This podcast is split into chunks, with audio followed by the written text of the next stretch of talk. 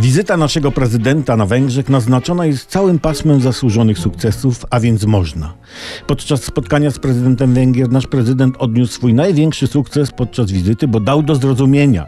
To było tak, obaj przywódcy mieli przejść wzdłuż stojących żołnierzy. Jest jednostki reprezentacyjnej wojska węgierskiego. Jest takie, no, naprawdę.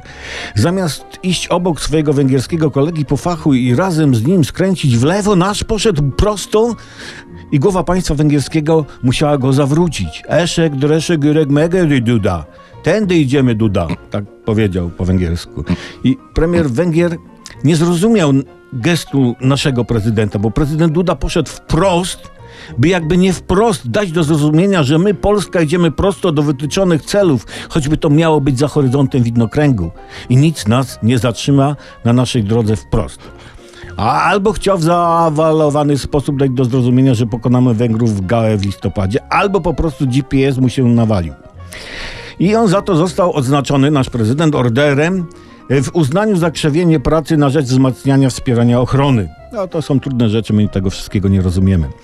Na, na oficjalnej stronie kancelarii prezydenta napisano, że Andrzej, taki podpis był, cytuję, Andrzej Duda podczas wizyty w Bukareszcie spotkał się z premierem Węgier Viktorem Orbanem. No, musi zaraz po przylocie do Budapesztu prezydent przemieścił się do Rumunii, do Bukaresztu i tam spotkał się z Urbanem chyba. No.